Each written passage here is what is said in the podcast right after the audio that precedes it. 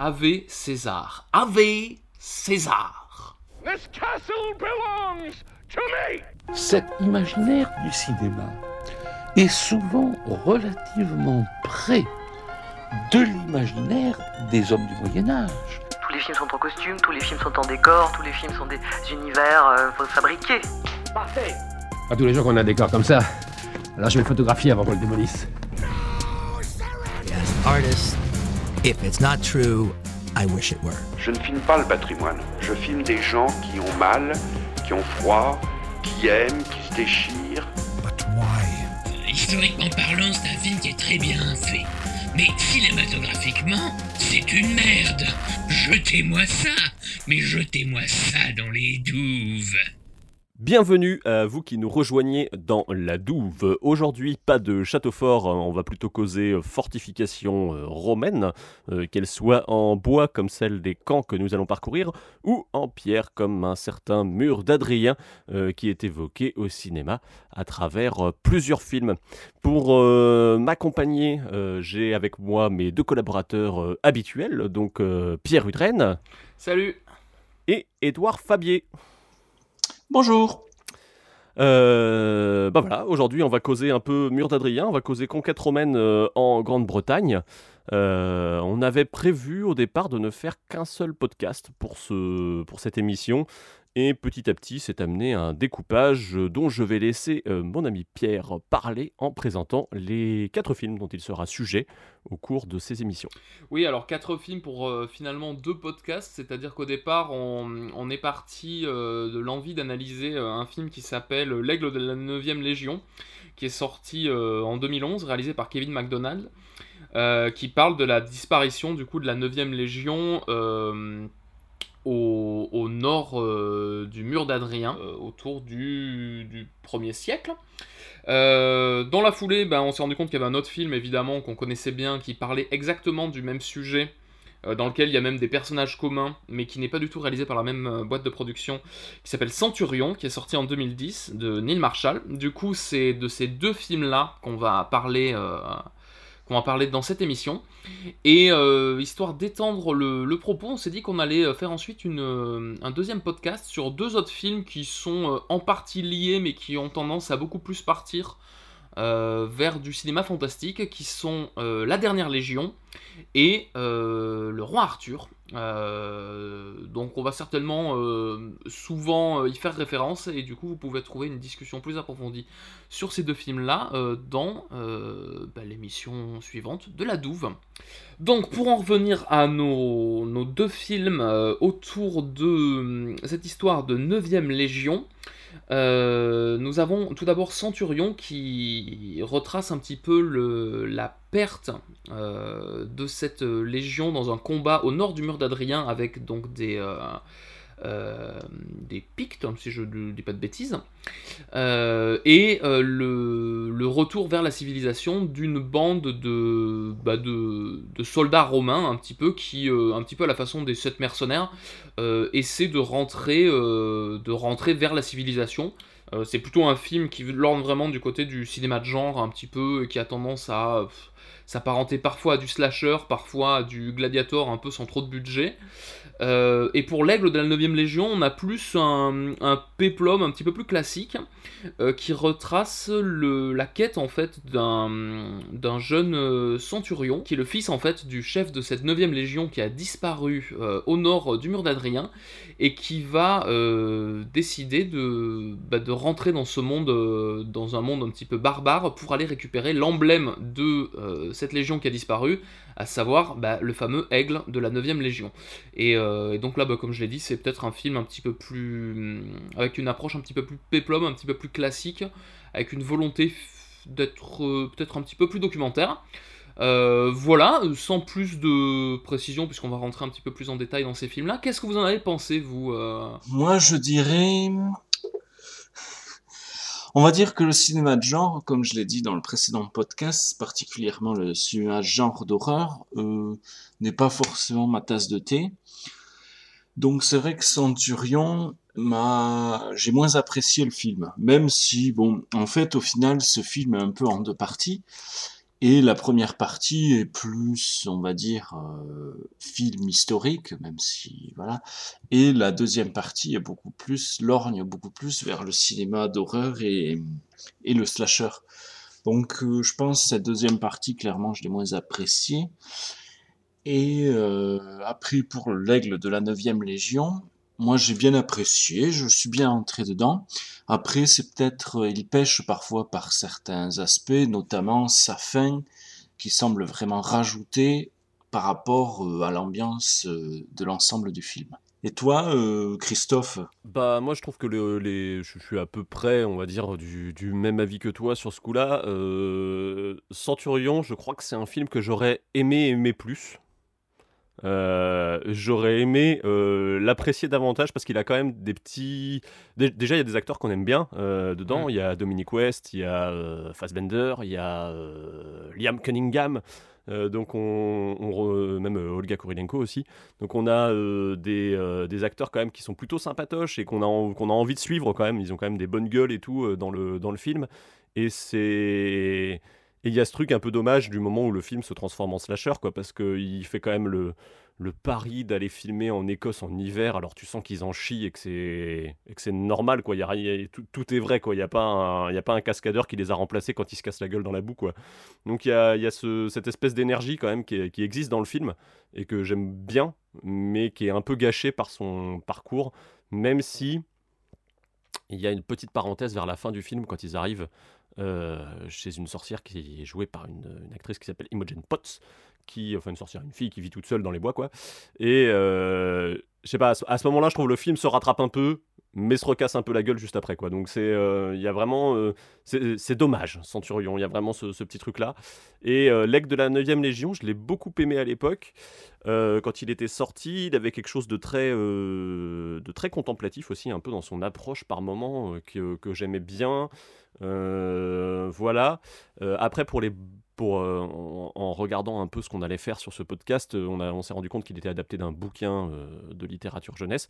J'ai lu le bouquin et du coup, après, en revoyant le film, je l'ai peut-être trouvé un peu en dessous de ce qui aurait pu être fait peut-être sur l'adaptation. Mais ça c'est une autre question, on pourra y revenir un, peu plus tard, mais ça reste un film qui est quand même super cool, même si parce que lui aussi fait le choix quand même d'aller tourner dans le nord de l'Écosse à une période, euh, enfin c'est les conditions climatiques du nord de l'Écosse quoi, donc du coup c'est jamais très facile je pense de tourner des films dans ces cadres et euh, et voilà ça donne quand même un un péplum avec une ambiance, euh, une ambiance des Highlands, quoi. Donc on n'a pas si souvent ce genre de truc dans les péplums, en tout cas, qui se passe généralement plutôt en Italie.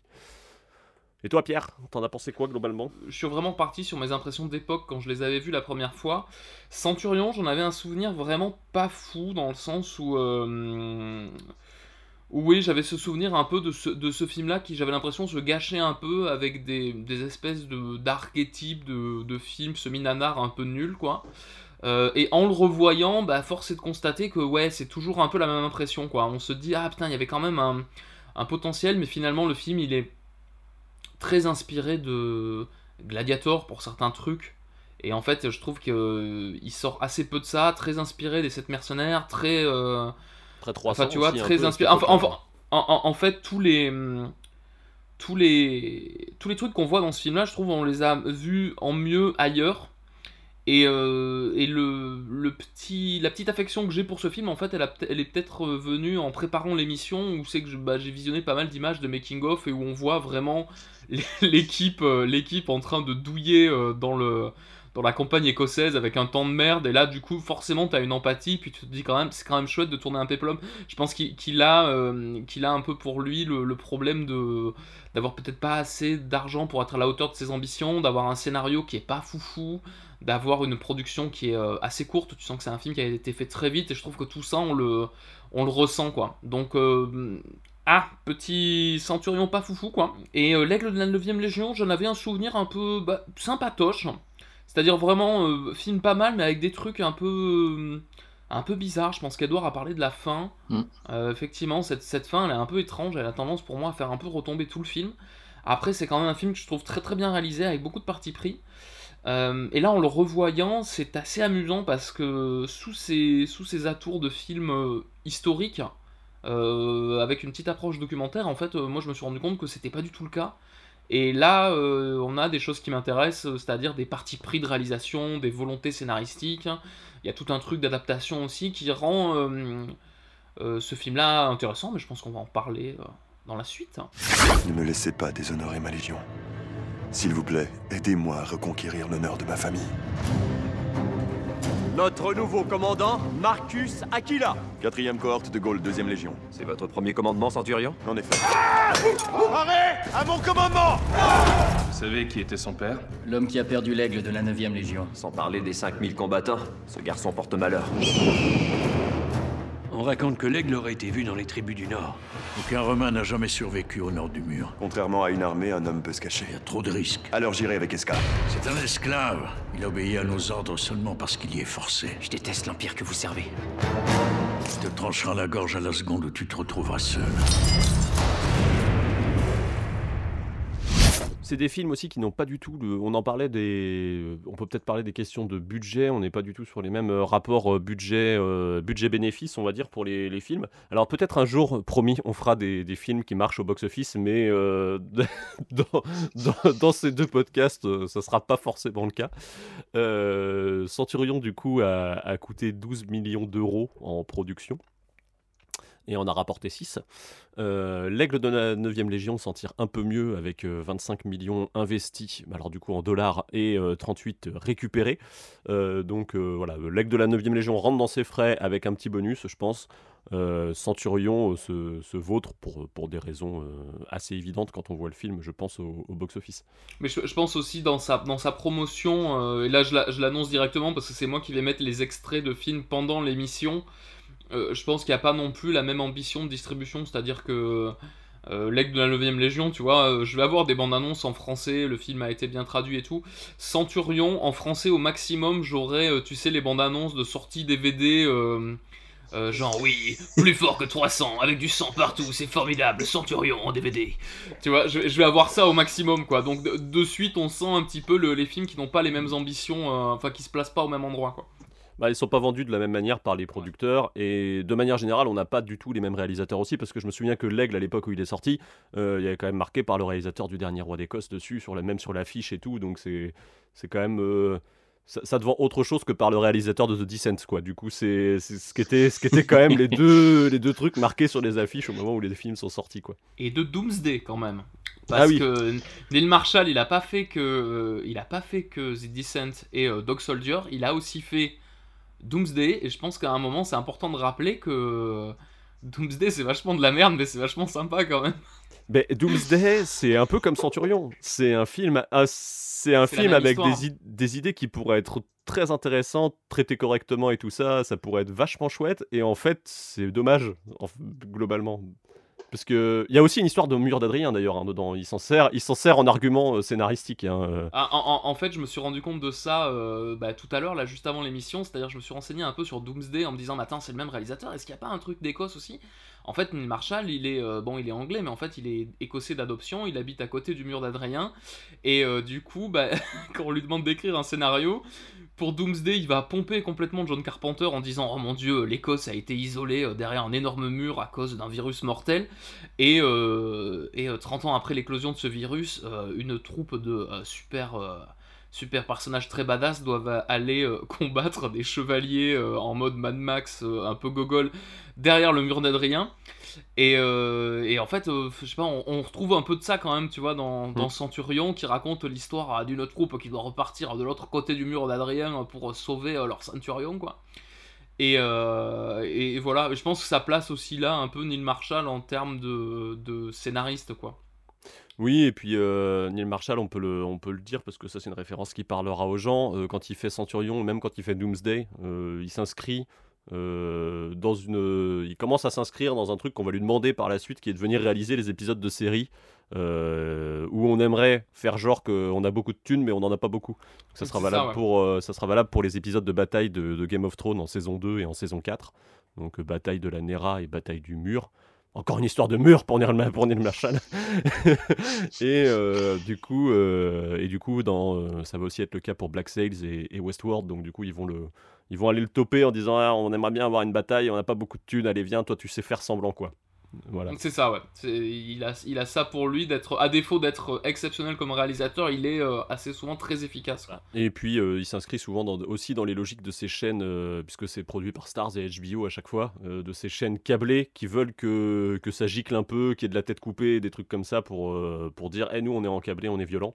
Euh, et, euh, et Neil Marshall fait très bien ça dans, dans Centurion. Centurion Diaz, et tes blessures C'est au combat que se trouve ma place, général. La 9ème Légion pénètre en terre barbare. Embuscade Bouclier Maintenez la formation Un ennemi sans pitié. Un général capturé. Je sais où ils ont emmené le général. Jetez vos armures, nous devons nous alléger. Sept survivants, sept soldats, sept guerriers vont livrer leur ultime combat. Après 300. Le nouveau choc épique et barbare. Attendez quoi Je suis un soldat de Rome Je ne parlerai pas Centurion, mercredi en Blu-ray, DVD et VOD. Et puis euh, Kevin McDonald, on va peut-être parler un peu de lui aussi, euh, le réalisateur de, de l'Aigle. Euh, bah oui. En, en dehors de, du dernier Roi d'Écosse, que moi je n'ai pas vu, donc du coup je n'ai, je n'ai aucun. Ah, ben sur le, dernier roi d'Écosse, c'est pas mal. C'est adapté d'un bouquin et en fait, c'est un réalisateur qui a un petit peu plus la carte, euh, Kevin McDonald, euh, sans être non plus. sans être non plus. Alors attends, j'essaie de retrouver sa fiche Wikipédia. hein. Clairement, on est dans le podcast préparé avec le cul. Et euh, bah, il est écossais, du coup, il y a, y a ça qu'il faut, euh, qu'il faut dire. Donc là aussi, il joue un petit peu à domicile. Son film le plus connu, c'est effectivement euh, euh, Le Dernier Roi d'Écosse, pour lequel il a eu un Oscar, si je dis pas de bêtises. Et, et il, bah, il a un petit peu ce côté-là de, de mec qui réalise des films à quand même un certain budget, adapté de bouquins, avec un côté un petit peu luxueux. Il sait manier une cam... Enfin, il sait euh, en tout cas... euh, S'entourer euh, d'équipes de tournage qui, qui font un peu. Enfin, il, il- arrive à retranscrire ses partis pris dans le, dans le choix des, des, des caméramans, des, enfin, des, des cadreurs de la photo et tout ça, quoi. Donc, euh, Bah c'est ça, c'est un bon réalisateur quoi. Il- Il a quand même des partis pris qui sont, euh, qui, qui sont efficaces dans la plupart de ses films. Et là, je pense que euh, L'Aigle de la Nouvelle Légion, c'est complètement ça quoi. C'est un film qui vraiment est bâti autour d'un certain nombre d'idées qui sont effectuées de façon euh, très très euh, très très intelligente en fait. C'est ça qui m'a qui m'a surpris moi, c'est à quel point ce film-là avait quand enfin tu vois, prenait avait beaucoup de liberté de création et euh, vraiment une volonté de créer un univers. Et il, il se donnait les moyens en, en utilisant des techniques qui sont quand même assez efficaces. Je pense qu'à tout cet aspect documentaire, je vais mettre documentaire entre guillemets vraiment, parce que Kevin McDonald c'est quelqu'un qui a fait du documentaire. Euh, mais là, du coup, il va, il va utiliser un peu cette, euh, cet outil, parce qu'ici c'est vraiment un outil, pour essayer de nous donner l'impression que ce monde romain qu'il euh, qu'il représente, bah, il est très réaliste. Alors qu'en fait, on va le voir, et nous on l'a vu un petit peu en épluchant le film, bah, bah, pas tant que ça, quoi. Et là, je trouve qu'il y, y a vraiment une volonté d'utiliser la technique et le, le style au service d'une idée, en fait, et d'une volonté d'immersion peut-être du spectateur aussi un petit peu. Et du coup, bah, euh, sans trop de transition, puisqu'on a parlé un peu des, des, des réalisateurs, des films euh, et de cette volonté de s'inscrire dans de l'histoire, on va passer la parole à Edouard pour euh, le, le- le petit point histo de, de ces, euh, de ces pitchs de départ de film. Avec, euh, avec Centurion, nous sommes en 117 après Jésus-Christ et nous sommes sous le règne d'Adrien, l'empereur Adrien, qui est donc célèbre pour son mur. Après, avec l'aigle de la 9e Légion, nous sommes bien plus tard. Nous sommes en 140 après Jésus-Christ. C'est euh, le début du troisième consulat d'Antonin le Pieux et le premier de Marc Aurèle. Donc Antonin est également célèbre pour son mur. Par contre, Marc Aurèle, célèbre empereur philosophe, euh, que vous avez pu notamment entendre dans euh, le fameux Gladiator. Où il est interprété par Feu Richard Harris. Voilà, Marc Aurèle euh, est quand même fait partie de ces empereurs dont on a entendu parler, qui est un peu connu, notamment voilà par ses par son œuvre littéraire. Euh, donc ces deux films s'inscrivent dans la grande euh, grande histoire, on va dire, de la conquête romaine de la Bretagne, qui fut euh, au départ lancée par Jules César en 55 avant Jésus-Christ, mais qui, voilà, qui, comme euh, beaucoup le savent, va être, on va dire, stoppée au niveau du mur, euh, du mur d'Adrien. Au-delà de, de, ces murs, du mur d'Antonin et du mur d'Adrien, ces terres seront non pas romaines, mais bien des terres barbares, détenues notamment par, par les Pictes. Voilà, je ne sais pas, Christophe, as-tu quelque chose à rajouter? Bah, Sur le contexte historique, euh, non. Après, euh, je pense qu'on peut l'aborder en parlant du travail d'adaptation qui a été fait sur l'Aigle de la 9e, euh, puisque l'Aigle de la 9e Légion s'appuie sur un roman jeunesse qui a quand même une certaine popularité chez les anglo-saxons, qui chez nous a été traduit qu'en 2003, mais qui est sorti en 1954. Donc c'est quand même un, un vieux bouquin. Euh, je pense que c'est l'équivalent de tous les bouquins qu'on peut nous faire lire au... en école primaire. Tu vois, vraiment mm. euh, un truc euh, que tu lis en CM1, CM2, genre ton premier roman histo, quoi, dans l'idée. En France, il y, a une... en France, il y a une autrice qui s'appelle Brizou Pellen qui fait beaucoup ça. ces espèces de petits romans qui se passent au Moyen Âge ou à l'Antiquité avec des petites enquêtes. donc voilà, donc vraiment ce, ce truc-là, donc qu'on qui je pense est un peu au programme dans les, programmes anglo-saxons, mais je m'avance peut-être un peu. En tout cas, c'est un, bouquin qui est très connu euh, chez eux et euh, qui est écrit par Rosemary Sutcliffe, du coup. Euh, qui va en fait démarrer avec cette 9e Légion un très très très long cycle qui va commencer aux alentours du, de, de 140 après Jésus-Christ et qui va s'achever après la chute de l'Empire romain. Moi, je vais avoir l'occasion d'y revenir. Euh, mais ce bouquin, du coup, se base sur deux choses. Et ça, c'est très intéressant de le voir. C'est que euh, ça se base sur, d'une part, la disparition de la 9e Légion qu'a évoqué euh, Édouard, mais qui est à mettre entre guillemets, puisqu'en fait, ce qui nous sépare de, l'écriture du roman de Rosemary Sutcliffe de l'époque, c'est 50 ans de recherche historique pendant lesquels on s'est rendu compte que la fameuse 9e Légion n'avait pas disparu. donc euh, voilà, donc elle, quand elle écrit à cette époque-là, la recherche historique valide ce, postulat de la 9e a disparu. Et euh, dans, les, dans les 50 ans qui suivent, on se rend compte que bah, on a retrouvé des traces d'elle en Palestine, on a retrouvé des traces d'elle en Turquie, donc euh, elle était probablement juste absente des sources mais dans les faits, elle n'était pas complètement anéantie comme on a pu, comme on a pu le, croire de prime abord. Et elle se base sur une deuxième chose, euh, c'est-à-dire qu'il y a un deuxième petit fait historique du côté de Silchester. On, retrouve, euh, on a retrouvé un aigle euh, dont les ailes étaient absentes. un aigle qu'elle va identifier dans le bouquin comme étant l'aigle de la 9e Légion. Donc elle va essayer de raconter comment, en partant à la recherche de la Légion disparue, l'aigle a pu se retrouver là en fait. Euh, donc on est quand même sur un, truc un peu costaud. Alors c'est rigolo parce que pour trouver cette information-là, il bah, faut se balader sur la, sur la page Wikipédia du, bouquin euh, en France, mais euh, c'est inscrit dès la préface dans la version anglo-saxonne. Quoi. Ah. Mais on a pareil découvert aujourd'hui, alors c'était peut-être déjà le cas à l'époque et peut-être qu'elle juste elle, elle, a brodé autour, mais le, cet aigle qui a été retrouvé à Silchester n'est pas un aigle de Légion à proprement parler, c'est un aigle jupitérien qui était issu d'un temple, mais euh, du coup, voilà, donc il y, a toute une histoire comme ça. Et en cela, le livre fait un choix très différent en termes de fin par rapport euh, aux, va dire, aux deux fins euh, proposées par le film, puisque le film a une fin alternative dont, on, dont on pourra reparler, quoi. Le Leg de la 9e Légion a euh, été euh, adapté une première fois par la BBC en 1977. Euh, ambiance roi maudit en quatre épisodes, donc télévision de l'époque un peu. et ce qui est intéressant, c'est que c'est un phénomène somme toute assez britannique. On, a, on savait que cette, euh, adaptation existait, mais elle avait disparu, puisque à l'époque, à la télévision, on réenregistre sur les bandes euh, au fur et à mesure qu'on produit de la télévision, et c'est comme ça, entre autres, qu'ont disparu certains épisodes de Doctor Who, et donc euh, elle a été sauvée, comme certains épisodes de Doctor Who, par les magnétoscopes des particuliers qui avaient enregistré à un moment la série. Et donc aujourd'hui, bah, elle existe toujours dans une version, pour en trouver des épisodes sur, sur YouTube, dans des versions à la qualité VHS indéniable, on va dire. on peut parler de, de, palimpseste? Oui, c'est c'est l'équivalent du palimpseste de l'époque. Maintenant, tu peux expliquer le beau palimpseste pour ceux qui connaissent pas. Ah oui, parce que moi je trouve ça dégueulasse. Le palimpseste, euh, à l'époque où, euh, du coup, le, le parchemin, hein, quand on gravait sur des, des peaux d'animaux, était assez cher à, à produire, etc. On, on préférait euh, prendre un vieux document qui ne servait plus, le gratter, gratter la peau et réécrire par-dessus, afin d'économiser cette matière qui était très chère à produire. Ce qui fait que du coup, bah, les documents qui étaient précédemment écrits ont disparu. On peut retrouver ça également dans la peinture.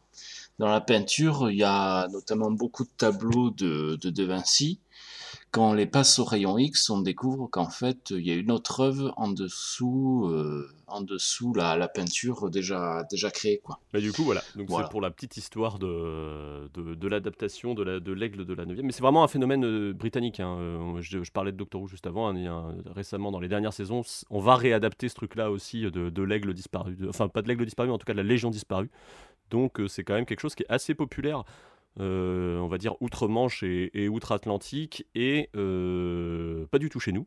C'est un truc qu'on découvre un peu, je pense, avec le film de, Kevin MacDonald en France. Complètement, ouais. Parce que même, euh, même Centurion, en fait, il est aussi inspiré de ça en un sens. hein. Moi, je, me, je rappelle au visionnage, là, et on voit à un moment vraiment, tu sais, le, le- le- les- les Pictes qui foutent le. qui prennent l'aigle, donc l'emblème de la Légion, et qui le foutent dans un feu. Et on a un long plan, tu vois, sur l'aigle qui est en train de cramer. Et en fait, quand t'es français, bah, ça t'évoque que, que dalle, quoi, tu vois. Alors que, que je pense que si t'es anglo-saxon, ça t'évoque justement beaucoup plus en termes de. bah, ça te renvoie au bouquin que tu lisais quand t'étais petit, quoi, un petit peu. Ouais, Il y a une espèce de préquel sans les droits, quoi. euh, un Mhm, peu c'est euh, dans ça. Centurion. euh, le film devait s'appeler 9ème Légion, d'ailleurs, à la base. hein. Euh, et je pense que c'est la mise en chantier, à mon avis, du, du, de la véritable adaptation à côté, derrière, qui a peut-être euh, remanié le titre du film derrière pour, la, pour finir sur Centurion, quoi. Et on sent peut-être peut-être aussi il y a une explication avec ça de bah, peut-être de ce côté très film fait à la va-vite un petit peu casse Centurion, c'est peut-être certainement que en fait bah, voyant qu'il y avait une deuxième tu vois une deuxième production d'un film avec le même sujet qui est arrivé Centurion ils se sont dit bon euh, vu que nous on n'est pas adapté de façon officielle, il vaut mieux qu'on essaie de sortir en premier quoi. Et euh, du coup, il y a un tournage très court euh, et assez assez bourrin quoi et on sent que bah, Neil Marshall il est aussi là pour ça quoi c'est à dire que comme il filme la moindre scène de bataille avec euh, 4-5 caméras il va filmer les scènes de dialogue avec également 4-5 caméras pour aller le plus vite possible quoi et, j'ai vu je sais en, faisant des recherches justement un documentaire bah, de l'époque quoi qui date de 2009 sur le sur le tournage et dans le documentaire justement ils amorcent en disant ça quoi en disant c'est la première des deux adaptations euh, de cette, euh, de cette légende, ce fait historique entre guillemets qui va arriver sur les écrans cette année quoi. Donc directement on met ces deux films là en opposition en fait. euh. Sachant que c'est deux films qui ont des tournages pas du tout. Le, tournage de l'Aigle est beaucoup plus conséquent, puisqu'il commence. Le tournage de Centurion, c'est genre février-mars, torché en cette semaine, quoi. Et euh, le tournage de l'Aigle commence euh, au printemps euh, 2009 pour se terminer en octobre. Donc, euh, et navigue entre deux pays, puisqu'il est tourné euh, pour la partie écossaise, donc qu'on reconnaît évidemment euh, à l'écran, euh, du coup euh, en Écosse, en, conditions réelles, mais tout ce qui est de la première partie du film, où il va y avoir un peu plus de monde à l'écran, où il va y avoir un peu plus de décors un peu grandioses comme l'arène, comme le camp, même comme la villa, euh, de décors construits en tout cas, tout ça va être fait en Hongrie, où, euh, comme le dit lui-même le réalisateur dès les 5 premières minutes du commentaire audio, c'est moins cher et de meilleure qualité. mais ce qui lui donne aussi, euh, je pense, un côté un peu lumineux. On va vraiment avoir cette opposition, euh, mais qui existe aussi un peu dans Centurion, même s'il est un peu en noir et bleu. euh, le côté, le côté lumière de la civilisation romaine face à, l'obscurantisme qui, sévit au nord du mur d'Adrien. Je crois que Centurion fait quand même un peu le côté ah c'est sépia quand ils sont quand ils sont au sud du mur et c'est noir et bleu quand ils sont au nord. oui mais on sent qu'ils ont pas le choix quoi. on sent que quand ils dans Centurion quand ils filment tu vois en Écosse et tu sens qu'il fait 2 degrés et qu'il y a du brouillard. Tu sens que t'as vraiment des assistants caméra qui sont derrière à dire putain merde si les acteurs se paument on est foutu quoi tu vois on va perdre Michael Fassbender dans la pampa et euh, on va être Et dans il la ne merde. fera quoi. jamais X-Men. Est-ce qu'on peut rappeler d'ailleurs les- les- l'importance des noms dans ces deux films? Je rappelle que Dominic West s'appelle Virilus. Voilà, voilà. Et que, que Channing Tatum joue Marcus Aquila. Aquila qui veut dire aigle en latin. Mais, mais même là aussi, on peut en parler peut-être du choix des acteurs qui correspond, je pense, un peu à la persona qu'on veut donner au, per- au protagoniste. C'est-à-dire qu'on a, euh, on a ce fameux centurion du titre, alors qui en fait est un prétexte parce qu'il disparaît au bout de, enfin à peu près à la moitié du film, qui est joué par, euh, qui est joué par euh, Dominic West. qui est- Non, qui le est- centurion du film, c'est Fassbender. Euh, Dominic West joue le général. hein. Il n'est pas centurion. Alors Edouard, mais- peux-tu nous faire un, un petit rappel de comment fonctionne l'armée romaine, s'il te plaît? Alors, euh, nous avons du coup le général qui commande la légion. Légion qui peut s'étaler, qui au maximum peut atteindre les 6000 hommes. Et qui se divise en cohortes. Et qui se divise en cohortes, tout à fait. Là, on nous dit qu'ils sont 3000 hommes, car euh, à un moment, c'est cité dans le film, on nous dit que comment 3000 hommes peuvent disparaître. Et du coup, le centurion, lui, représente un officier qui commande plus ou moins 100 100 hommes. Et après, nous pouvons avoir euh, du coup euh, différents postes. Du coup, nous avons l'aquilifère, celui qui va porter l'insigne de la Légion, du coup l'aigle de la Légion. Nous avons également l'Optio, qui aujourd'hui représenterait à peu près euh, un sergent, un sergent-major. Et nous avons après le Décurion, qui lui représente, euh, oh, ça serait presque l'équivalent presque d'un caporal. C'est un, chef, c'est un chef de patrouille, un peu le décurion. Enfin, moi, c'est l'image que j'ai, tu Voilà. vois, de- qui vient du, du Cinoche. C'est le... Et peut-être un peu de, de Camelot, parce qu'il me semble que dans le livre 6, il y a pas mal d'histoires de décurions en patrouille, mais. euh, Exactement. Et bien sûr, bon voilà, dans tout ce cursus honorum, on a euh, bon voilà différents différents postes que je n'ai pas évoqués parce que sinon euh, il y aurait beaucoup trop de noms latins. Mais je t'en prie, Pierre. Ben alors je sais plus ce que je disais moi du coup, mais euh, on, on peut peut-être recentrer un petit peu sur le aussi le et ça on en parle souvent en fait du, contexte non pas euh, de la période dans laquelle les films se trouvent, mais plutôt du contexte historique ou en tout cas euh, sociétal de l'époque dans laquelle ils ont été tournés, parce que je pense que là aussi c'est très important de de voir que dans le film historique, il n'y a pas que bah, tu vois, ce rapport à l'histoire, il y a aussi ce rapport à l'histoire euh, immédiate euh, du moment de tournage du film. Et en fait, ces deux films, bah, ils sont euh, contemporains de, pour, pour le coup des- de la guerre, en fait, euh, enfin des guerres de, de, George Bush euh, en Irak et en Afghanistan. Et je pense que ça, ça se ressent euh, énormément en fait dans le, la vision qu'on peut que, pe- que peuvent avoir les deux réalisateurs justement de, bah, de, ces soldats, puisque c'est des soldats qui sont vraiment traités comme ça, de leur euh, expérience de la guerre et de la vision peut-être un petit peu comment cette guerre-là elle est décrite dans ces films quoi. Je sais pas ce que vous en avez pensé un petit peu de ça. Bah, euh, on, peut, on peut souligner déjà que dans les, les choix de, de casting, euh, alors euh, c'est valable dans l'aigle, euh, c'est pas valable dans le, dans Centurion, mais dans les choix de casting de, de l'aigle, il y a la volonté que tous les Romains soient incarnés par des acteurs américains. Donc tous les Mm. Rom- Romains, armée, civilisation, lumière, c'est parce que c'est quand même présenté comme ça. Euh, même le personnage de, de- incarné par Channing Tatum, donc Marcus, euh, il est, euh, il prie Mitra, mais en gros c'est pas très compliqué de remplacer dans ses dialogues le Mitra par Jésus-Christ. hein, euh, Mm, mm. Et euh, le réalisateur va un peu dans ce sens dans ses, dans ses commentaires en disant euh, oui, parce que j'ai- j'aime bien l'idée que, il- que lui il prie, euh, il prie presque un dieu unique quoi. Je fais une rapide parenthèse. Mitra et, euh, on va dire, le, les chrétiens sont tous les deux issus d'un culte de l'Orient qui est venu, on peut dire importé, ou qui est venu à Rome, euh, voilà, sous, sous l'Empire. Et puis qui était très populaire du coup chez les, chez les, dans l'armée quoi. Vraiment, euh, Mm. c'est surtout, c'est surtout ce, ce truc-là. Euh, donc on a vraiment ces Américains, on va dire, au sud du mur, et au nord du mur, on va aller chercher plutôt des acteurs. Alors, il y, a un- y a un petit échec à un moment, euh, on aura l'occasion d'en parler, je vais en parler juste après peut-être, mais euh, de prendre des acteurs plutôt euh, écossais pour avoir les accents, parce que aussi, les personnages vont parler en gaélique, donc je pense que le réalisateur, il aimerait mieux que ce soit authentique à ce niveau-là. Et au milieu, il y a un personnage qui navigue, qui est du coup incarné par... zut, j'arrive plus à trouver son nom. C'est, Par- euh, Jamie Bell euh, Ouais, par Jamie Bell. Et euh, Jamie Bell, du coup, va incarner, va, va incarner un esclave euh, brigante, du coup, qui est le dernier de sa tribu un peu et euh, qui va être, euh, dont, le, le- dont la liberté va être un enjeu du film.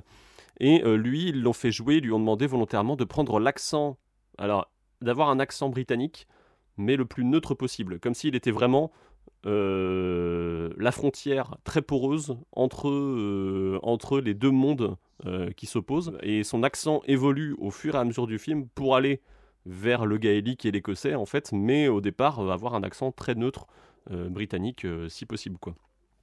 Donc voilà, donc le, déjà dès, dès ses choix de casting et dès son, sa façon de présenter les langages, en tout cas dans le, dans le, dans le film, l'aigle de la 9ème Légion fait, un- le, fait le choix de parler un peu d'impérialisme américain, quoi. Ouais, vas-y. Non, non, mais je pense que le choix de, de, de Channing Tatum, justement, pour jouer ce, ce- bah, du coup, ce soldat, euh, clairement, il est pas innocent. C'est-à-dire que physiquement, Channing Tatum, c'est c'est un peu un espèce de, de prototype de GI, euh, tu vois, mastoc, quoi.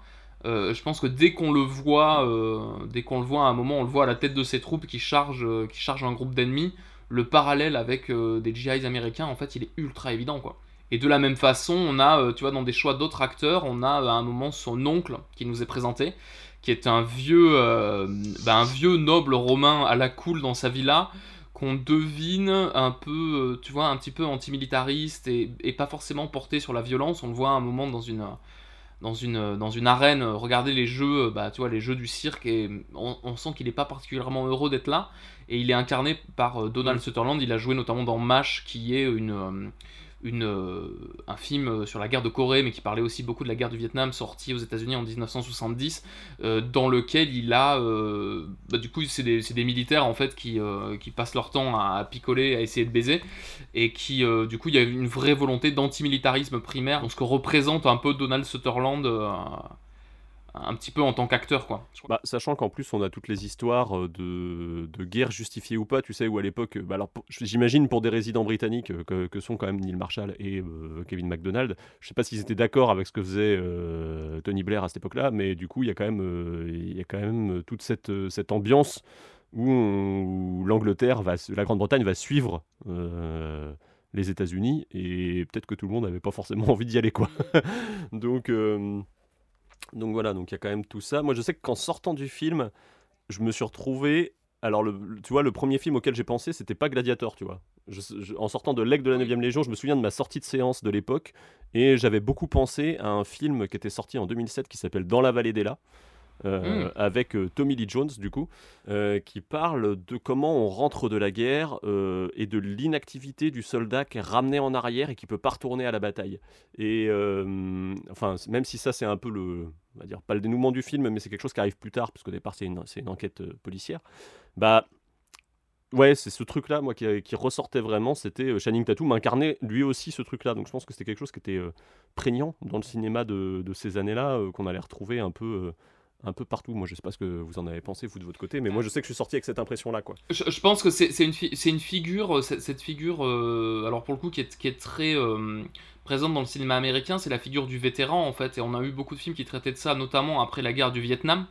Je pense à, tu vois, Né un 4 juillet d'Oliver Stone ou même le The Deer Hunter de, Michael Cimino, où tu as cette, cette volonté de parler bah, de ces mecs-là qui ont vécu la guerre et qui se retrouvent chez eux. Et, et clairement, leur pays, euh, tu vois, a un, a un regard un peu bizarre sur eux. En même temps, ils sont très respectés mais euh, ils finissent un peu clodo à devoir se démerder comme ils peuvent. Mais même euh, Rambo parle de ça, tu vois, euh, pour Mm. parler de films un petit peu plus euh, blockbuster, quoi. Et, euh, et je pense que là, il y a un retour de ces figures-là avec l'arrivée bah, d'une nouvelle guerre, en fait, dans le dans l'histoire américaine, quoi. Les, les- les vétérans des guerres en, en Afghanistan et en Irak, effectivement, c'est des mecs qui, euh, tu vois, qui rentrent chez eux et il y a une... C'est des mecs qui ont 20 ans, quoi. Tu vois, il y a, y a c'est idée-là, euh, c'est c'est pas des vétérans. euh, souvent, le vétéran du Vietnam, au- dans les, les films américains, il va être plutôt âgé ou incarné par des acteurs âgés. Et là, euh, il y a l'idée vraiment de se dire euh, que- quelle, est la, quelle est la jeunesse qu'on a gâchée en, en envoyant les gens là-bas, un peu, quoi. Après, c'est aussi une jeunesse qui se rêve une gloire, quoi. Ah, tout à fait. C'est qui pensent qu'ils sont là pour une guerre juste et qui, qui vont se couvrir de gloire et qu'ils vont faire le bien. Alors que, comme dans l'aigle de la 9e Légion, la fin le montre, finalement, est-ce qu'ils ne sont pas seulement gouvernés par euh, le pouvoir politique et l'argent quoi? Ça dénonce. Non mais c'est vrai que le, le, trajet euh, émotionnel un petit peu du personnage de euh, Channing Tatum, il, est euh, évocateur parce qu'au départ on a vraiment ce soldat, vraiment 100% soldat qui veut, tu vois, restaurer l'honneur de son père qui a disparu. Et puis ensuite bah, il est blessé, donc du coup on retrouve avec un vétéran qui est bah, dégoûté en fait de plus pouvoir faire la guerre.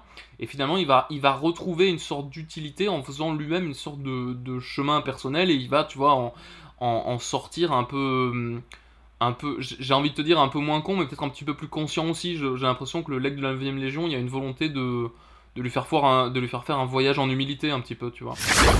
Comment un morceau de métal peut avoir autant d'importance pour vous? L'aigle n'est pas qu'un morceau de métal. L'aigle, c'est Rome.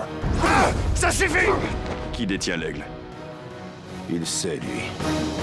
C'est un des leurs. Ta tribu a exterminé mon père et ses hommes comme des chiens Votre père était venu pour tuer Tu es toujours mon esclave Alors pour reprendre par rapport au, bouquin, alors là il y a une vraie grosse différence dans le traitement par contre, c'est que le bouquin se passe... Euh, alors c'est un bouquin euh, jeunesse écrit 9 ans après la, première, la Deuxième Guerre mondiale, euh, donc avec des volontés beaucoup plus pacifistes que ce que peut représenter le film aujourd'hui. J'invite vraiment les gens qui écoutent ce podcast à aller le lire en parallèle du film, parce que c'est vraiment deux approches très différentes. Et le, bouquin est vraiment sans armes ni haine ni violence, c'est-à-dire que la frustration qui existe autour du personnage de Channing Tatum dans le film n'existe pas dans le personnage du roman. Hmm. Euh, la liberté accordée à SK dans le roman n'existe, est, donnée dès le début. Euh, il l'a franchi dès qu'il est question de partir au nord du mur parce que c'est à lui de faire le choix de venir avec son, avec son pote. Donc il y a vraiment cette histoire de bienveillance, de relation euh, amicale entre les personnages qui existent dans le, dans le roman et ils vont s'en sortir uniquement à la bienveillance. Ils vont être gentils avec les gens et euh, avec ce peuple d'au-delà du mur qu'on diabolise et qui finalement vit comme les autres, euh, ils vont se retrouver à s'en sortir, ouais voilà, sans, dégainer un couteau quoi. Donc euh, c'est pas du tout les mêmes, c'est pas du tout les mêmes approches. c'est sans doute un peu naïf, mais ça reste, je trouve agréable en termes de, de point de vue. Euh, de se dire, enfin, je sais pas, moi je, me dis pour un roman euh, pour les gosses, c'est cool de dire, euh, t'es pas obligé de taper sur ton voisin, quoi. Je pense que Kevin McDonald, il est peut-être beaucoup plus conscient de la période dans laquelle il fait son film, tu vois, et cette volonté de parler de l'esclavage avec, tu vois, au début du film, c'est c'est donc du coup le donc SK qui est joué par Jamie Bell, donc qui est l'esclave de Marcus, du coup, Shining Tattoo. oui, c'est ça, mais qui est, enfin, je veux dire, qui est brigante, donc tu vois, qui est barbare entre guillemets. Euh, en fait, à, à peu près la moitié du film, la situation s'inverse. Il y a aussi là une volonté peut-être du réalisateur de dire essayons d'être conscient de ce qu'on fait peut-être. Et là aussi, tu vois, il parle clairement, clairement de, je pense, d'impérialisme américain, une chose comme ça, quoi. Bah après, euh, le choix est fait euh, dès le titre, je pense, sur l'adaptation, c'est-à-dire qu'ils ont viré de la 9ème Légion pour ne garder que l'aigle. Mm. Et cet aigle, il renvoie quand même, du coup, beaucoup à l'aigle américain en tant qu'emblème. Euh, voilà, c'est tout juste si il euh, n'y a pas euh, des étoiles sur le drapeau derrière l'aigle, tu vois, il y a un truc un peu comme ça, quoi. et, je pense, alors du coup, le, Centurion, enfin, on a vu qu'il qu'il avait, qu'il partageait un peu les mêmes velléités. Alors moi, j'ai trouvé ça très mal foutu, par contre, dans Centurion. Je sais pas ce que vous en avez pensé. Bah, il se rattrape un peu avec la voix off. C'est ce qu'on disait en préparant l'émission. il est c'est un peu ah en fait j'ai fait mon film je le monte. Eh putain, il y a un truc qui se dégage peut-être avec une voix off, il y a moyen de, de, donner un sens quoi, un peu quoi, euh, à, tout ça. Je pense on peut dire c'est plus grossier au niveau du message. Enfin moi j'ai trouvé c'est plus c'est peut-être plus maladroit que l'aigle de la 9ème Légion. Et puis tu parlais de Rambo, Pierre. Euh, il y a quand même cette idée un peu comme Rambo que euh, l'armée est contre eux quoi au final. Oui, oui, complètement. Bah, on, a ce truc-là très, euh, je sais pas comment dire, il est peut-être un peu libertaire, tu vois, un peu en termes de ton le film, c'est-à-dire qu'il y a ce côté, euh, ces soldats au final, ils vont être trahis, ils vont être trahis aussi par leur, hiérarchie, enfin tout le monde est contre eux, quoi, tu vois. Il y, a un, truc très individualiste au final dans dans Centurion et moi pour le coup il m'a renvoyé peut-être après l'avoir revu là à deux films euh, qui arrive à faire ce que fait Centurion en le réussissant. Euh, d'un côté, on a euh, Lone Survivor de Peter Berg, alors qu'il est postérieur, hein, mais qui raconte. alors, c'est pas du tout un film historique, ça raconte en fait le, le, bah, le, trajet de soldats américains. perdus un petit peu derrière les lignes ennemies. Alors pour le coup c'est vraiment un bouquin qui prend le point de vue euh, du soldat impérialiste et qui a un commentaire. Enfin, je pense que Lone Survivor, il, est, tu vois, il est plutôt à placer à droite, euh, clairement, de l'échiquier politique, quoi. Et, euh, ça n'en reste pas moins un film assez intéressant, tu vois. Et, et je pense que pour pas mal de vétérans américains actuels qui ont fait la guerre ont des commentaires dessus en disant Waouh, c'est ultra réaliste, tu vois, c'est fou et tout. Alors que quand tu le vois d'un point de vue un peu basique, tu te dis Mais c'est un peu un film de Gogol quand même. Et je trouve que Centurion a, tu vois, a un peu, par son approche, un petit peu des, des trucs de ce film-là. Et dans sa deuxième partie, je pense qu'il renvoie à Rambo aussi. hein. Il y a une scène où, pareil, tu vois, les mecs, ils doivent sauter d'une falaise. euh, euh, Neil Marshall, en termes de scénario, c'est pas le mec qui a. euh, Enfin, c'est facile de voir ses inspirations, voir. euh, C'est quelqu'un, on va dire, qui fait pas bien la différence entre le, entre le plagiat et l'hommage, quoi. Ouais, c'est ça. Bah, je, je sais pas, alors je sais pas quand est sorti Le Territoire des loups de Joe Carnahan aussi. Oh, bah, beaucoup plus tard, euh, ça doit être, ça, ça doit être euh, 2000, euh, je vais pas dire de conneries, mais ça doit être 2012.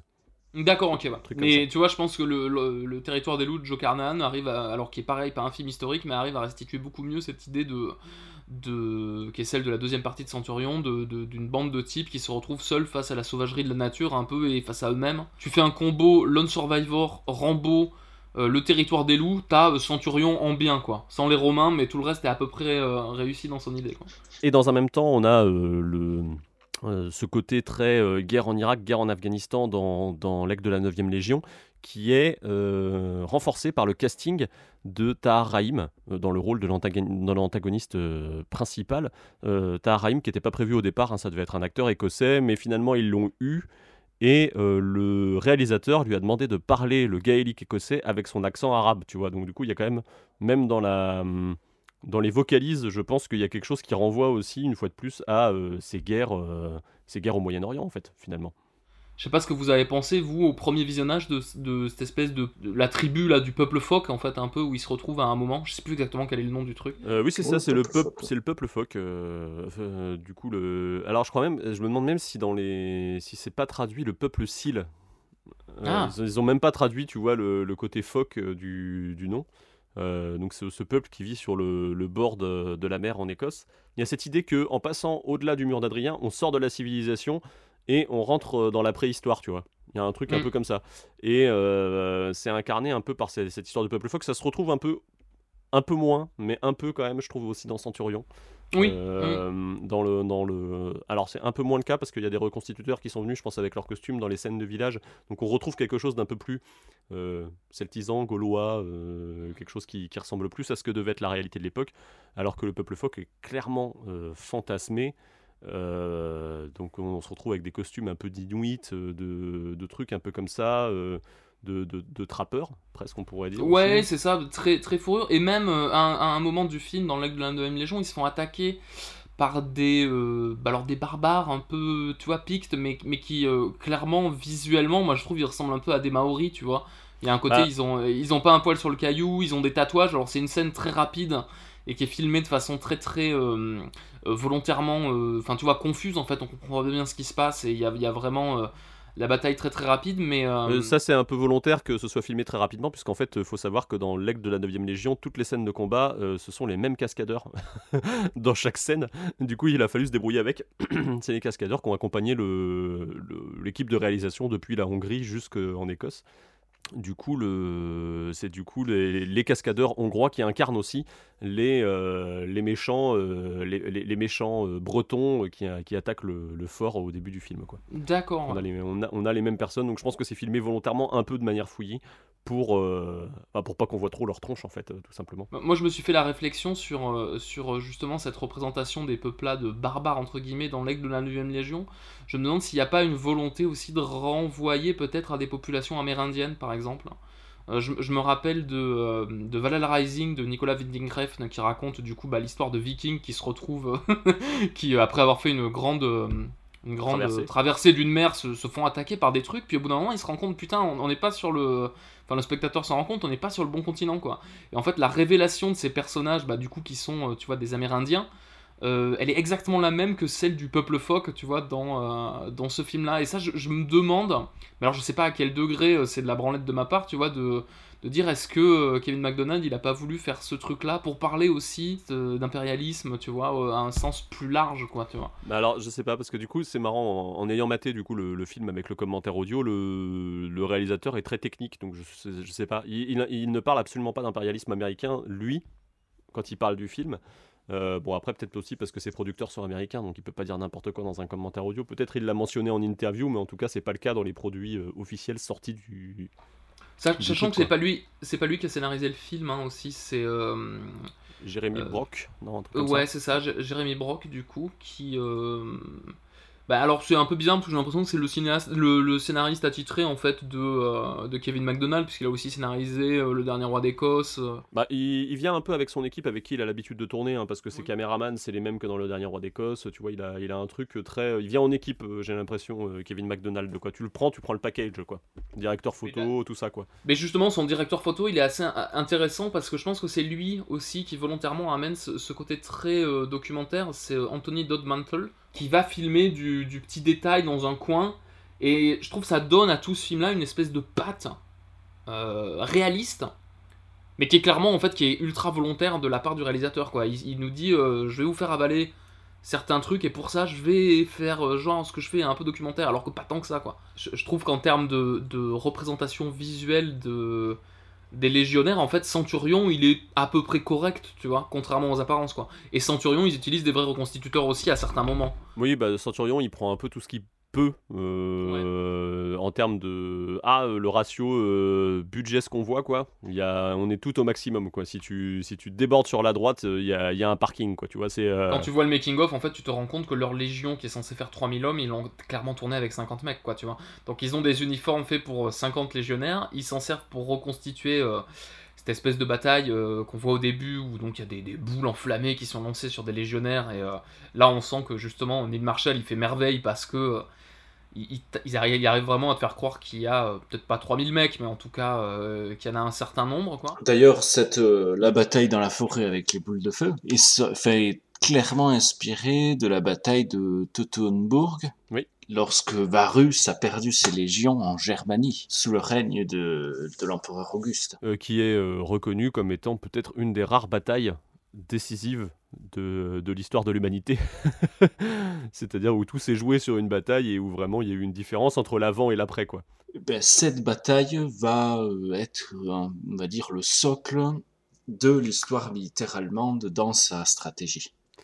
Mais euh, on, peut, on peut en parler, euh, c'est rigolo parce qu'aujourd'hui il y a un espèce d'aller-retour en fait, on, a, commencé avec Gladiator qui s'inspirait probablement de la bataille de, de Tottenburg, mais retourné puisque les Romains gagnent. quoi. Euh, Gladiator, Ridley Scott imprime sa patte visuellement, ce qui fait que toutes les batailles avec des Romains dans des sapins, après, ça va ressembler à la même chose. Aujourd'hui, même ça inspire, bah, on peut en toucher deux mots. Hein. je pense que, je sais pas si Edouard l'a regardé, toi je sais que tu as vu le premier épisode, euh, Pierre, mais la série Barbare va dans, le, va dans ce sens-là, en reprenant Gladiator. Euh, et du coup, ça fait, une espèce de boucle temporelle de cinéma. Euh, et, voilà. Mais ce qui est intéressant aussi bah, par rapport à Barbare, c'est qu'on va retrouver le motif de l'aigle volé, euh, qui je pense doit sa, popularité en tant que motif euh, fictionnel et scénaristique à l'aigle de la 9e Légion et aujourd'hui à ses adaptations, oui. D'ailleurs, pour reprendre juste, je vais refaire une parenthèse militaire. la bataille de Gladiator reprend en fait juste point par point la stratégie de l'armée américaine lorsqu'elle attaque, euh, par exemple, euh, une, province, quoi, un lieu. C'est-à-dire, on a d'abord la préparation d'artillerie, puis la cavalerie où les chars arrivent, et puis l'infanterie ne vient que après pour, on va dire, nettoyer euh, les derniers hommes. La, la, stratégie romaine se repose beaucoup plus sur son infanterie lourde qu'est la légion. C'était juste voilà, pour dire que en fait, cette, la stratégie de cette bataille de Gladiator, même ça, n'est, ce n'est pas, euh, ce n'est pas histo, malgré qu'elle a inspiré après de nombreux films euh, de Peplum. Ça n'est que du cinéma, finalement. exactement. ça, oui, effectivement, quand tu vois Centurion, euh, la stratégie, c'est pas ça. Hein. C'est, plus, on envoie des grosses boules de feu sur des cascadeurs. Tu vois, avec les seuls costumes de, de Romains qu'on est arrivé à faire, qui sont, tu vois, historiques jusqu'à un certain point. C'est-à-dire que j'ai l'impression que les costumes de Centurion sont ok, mais que par contre le contexte est, pas bon. J'avais regardé un truc qu'on voit dans l'aigle de la 20 Légion. Là, euh, tu vois, les mecs se déplacent sans leur pactage, par exemple.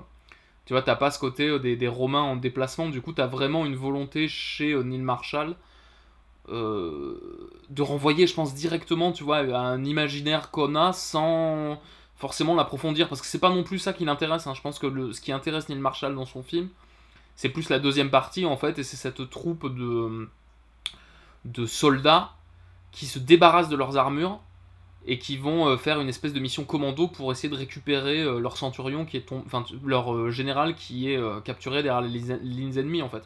Et là-dedans, il y a aussi une, volonté de en termes de costume, tu sais tout le long du film de de bah, au départ, ils sont fringués, tu vois, en armure euh, tu vois, avec les armures romaines classiques, puis ensuite ils vont passer avec euh, une version très simplifiée de ça, puis ensuite ils vont se camoufler, donc prendre des peaux de bêtes, et t'as aussi, tu vois, t'as as cette idée de, de retour un peu vers euh, une sorte de truc un peu primitif, tu vois.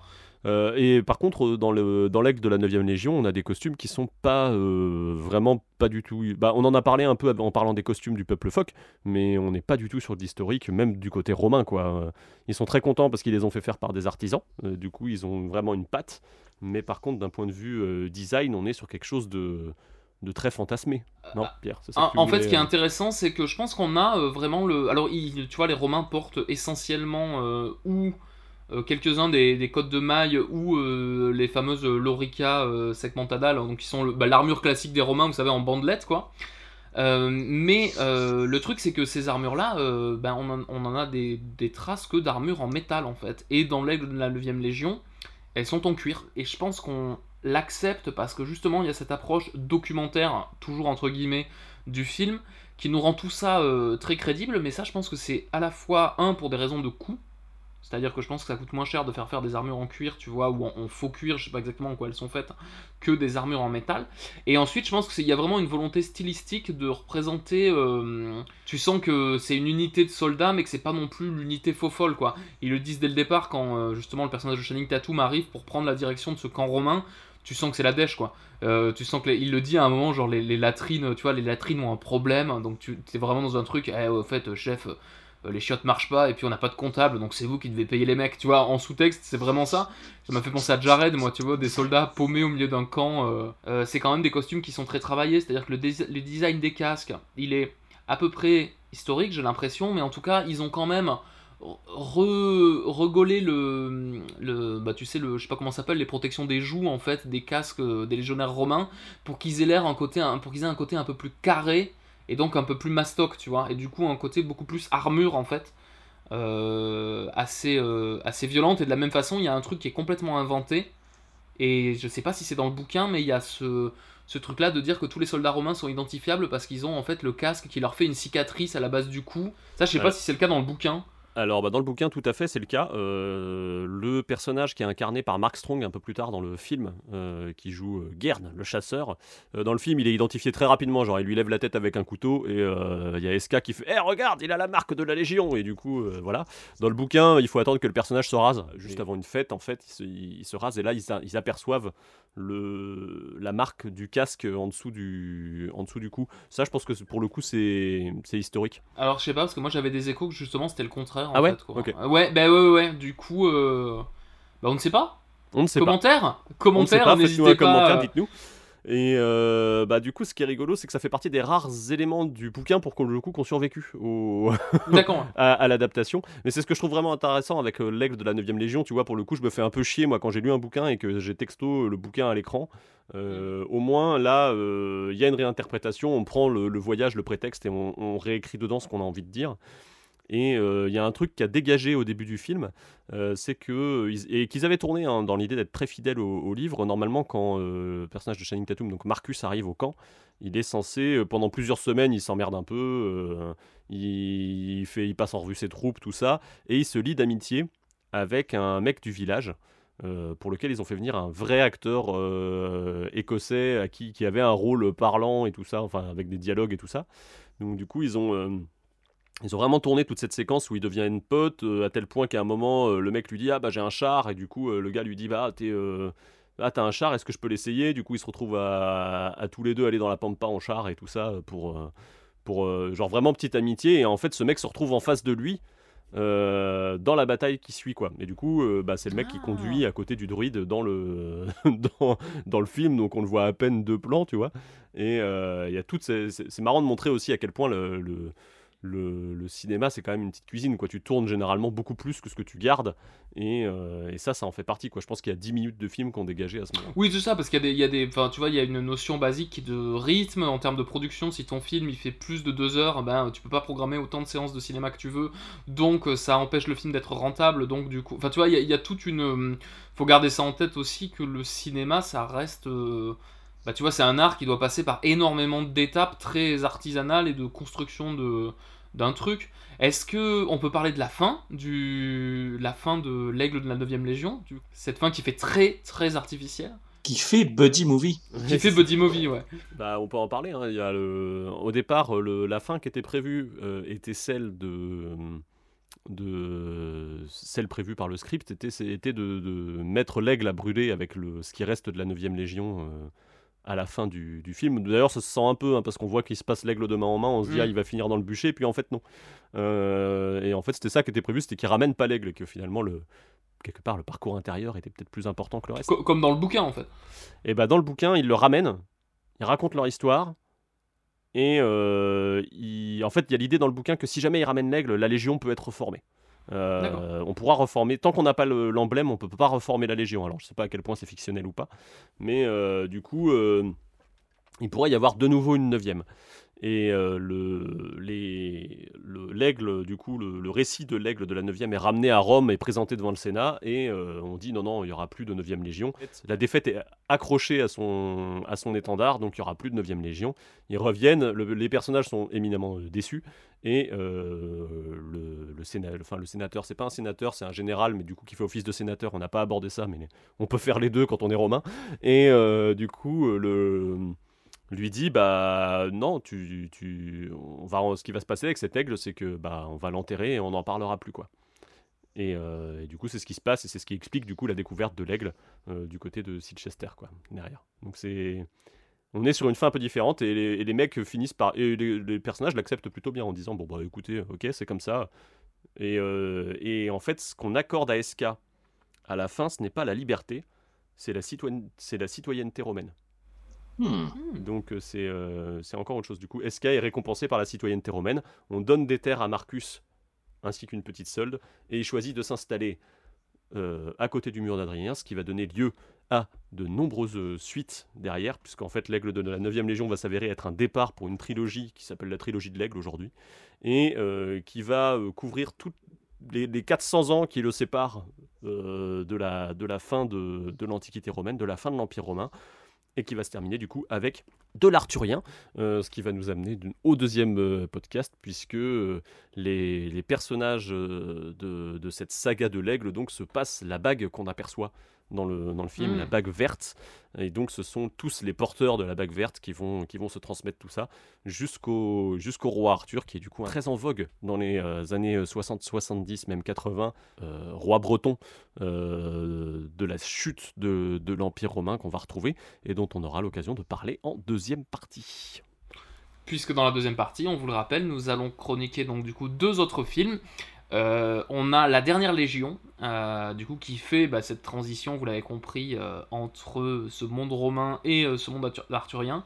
Et on a le film d'Antoine euh, Le Roi Arthur, qui, spoiler alerte, est le premier film qui se revendique vraiment historiquement compatible de La Douve. Et on va rigoler. Euh, et puis euh, on a euh, ce qu'on peut dire aussi, c'est que c'est même ces deux films à propos du roi Arthur très rapidement, le- l'aigle de la 9e Légion et, Cent- et Centurion vivent à l'ombre de Gladiator, mais aussi du roi Arthur qui était sorti quelques années avant Oui. et qui du coup pouvait, pouvait prouver qu'on pouvait faire des, des films euh, romano-bretons, on va dire, Mm. euh, avec cette histoire de mur d'Adrien. Et en conclusion, euh, bah, ce qui est rigolo aussi avec cette histoire de saga de Rosemary Sutcliffe, c'est que euh, on sent que dans les années 2000, on est encore un peu frileux à l'idée de lancer des licences. Euh, 2000, pas dans les années 2000, 2010 du coup. Alors qu'aujourd'hui, clairement, ils refont le film, ils le réadaptent. euh, t'auras pas la portée d'impérialisme américain, t'auras pas le. T'auras pas, le, t'auras pas Tatum qui a 30 ans pour jouer le rôle principal, t'auras un personnage plus jeune et on va essayer de te faire des suites quoi. Euh, bah t'auras la même fin par contre. Je pense Oui, que je la, pense fin, la la, fin, la fin de l'aigle de la 9ème Légion, elle, elle, fait- elle fait clairement fin euh, de producteur qui a dit non non, il faut quand même qu'on laisse la fin, euh, tu vois, la possibilité à des suites. Et Ouais, c'est ça, et puis ça semble, ça, ça c'est une scène euh, reshootée du coup, euh, Mm. genre allez, on remonte un décor, c'est pas grave si c'est pas le même que dans tout. Il y, a- y a aucune cohérence entre ce décor et tous ceux qu'on a vus précédemment dans le film. Du coup, tu conseilles de lire le bouquin toi quand même de, de Rosemary Sutcliffe? Ouais, carrément, euh, parce que je trouve qu'il est, il a un discours très euh, il est pas du tout, il est historiquement, je pense, assez proche de ce que ça pouvait être, en tout cas de ce qu'on pensait qu'il pouvait être historique à l'époque. Je pense que vraiment, elle, a vraiment ce- cette volonté-là, et euh, à la fois. Dans sa structure narrative, il garde cette espèce de point commun avec. euh, bah, de toute façon, la structure narrative est la même.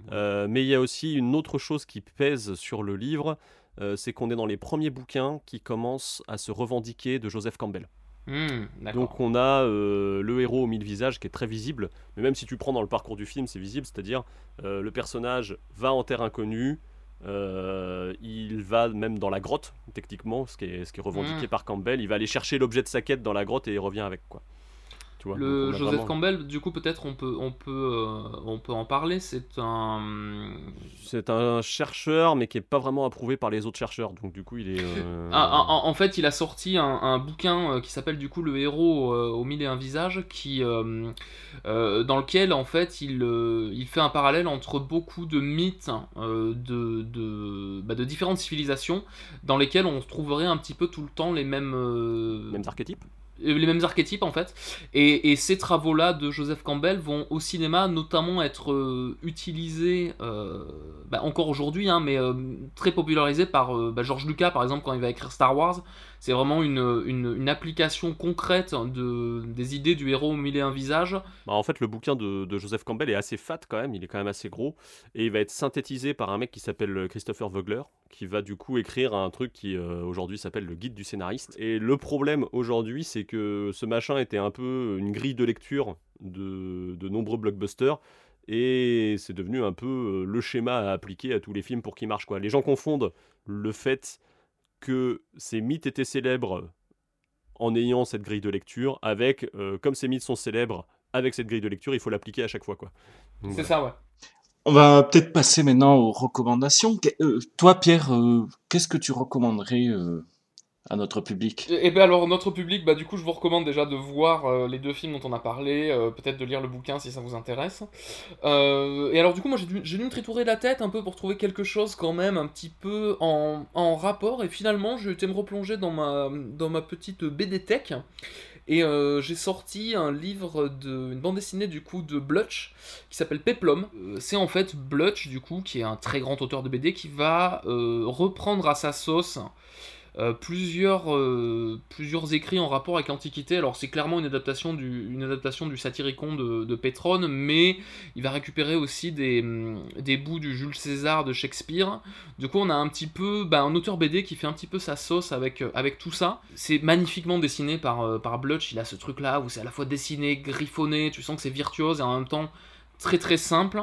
Et il y a plein de bah, je sais pas il y a plein d'images moi dans ce dans ce truc là qui m'évoque clairement du légendaire. Enfin on sent qu'il reprend des illustrations tu sais des bas-reliefs de la Rome antique pour en les faire un peu à sa sauce.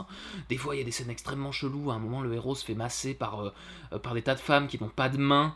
Tu vois, qui ont juste des moignons, et là tu te dis, mais merde, on est dans un film de Jodorowsky extrêmement chelou, qu'est-ce qui se passe? Et, euh, et je sais pas, du coup, si vous avez une envie d'avoir un récit antique, euh, avec quelques petites pistes historiques, mais beaucoup de légendaires un petit peu réadaptés. Euh, c'est mon conseil, c'est Peplum de Blutch et, euh, c'est très très chouette. Voilà. Et toi, Edouard, quelle est ta recommandation? Ma recommandation va être, mes recommandations vont être assez classiques. Je recommanderais la série télé Rome de HBO sortie il y a quelques années.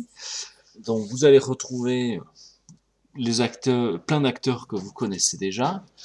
Bon, qui bien sûr fait euh, comme d'habitude des erreurs historiques, mais ma foi, euh, moi je le trouve assez assez bien euh, sur ce, à ce niveau-là. Alors maintenant, a peut-être un petit peu vieilli, mais pour moi, reste toujours une bonne référence. Je pense que c'est avec Gladiator, le, le- enfin tu vois, c'est un peu les, les deux espèces de piliers de euh, l'Antiquité euh, adaptée. euh, En, en- tu en vois, post 2000 quoi. Ouais, c'est ça. J'ai l'impression quand même que Rome, ça reste aussi la grosse référence. Quoi. Bah en même temps c'est la, c'est la grosse référence parce que c'est une des séries les plus chères qui est produite HBO. Bon aujourd'hui il y a Game of Thrones mais euh, c'est vrai que euh, quand, on- quand ils ont commencé à produire la première saison de Game of Thrones il y avait quand même l'idée que ah est-ce que ça va coûter aussi cher que les saisons de Rome? Parce que Rome avait été arrêté pour des raisons budgétaires. Du coup euh, ça marchait pas assez concrètement par rapport à ce que ça coûtait. On parle d'une série qui coûtait 100 millions de dollars par saison c'est-à-dire euh, 10 fois Centurion. voilà.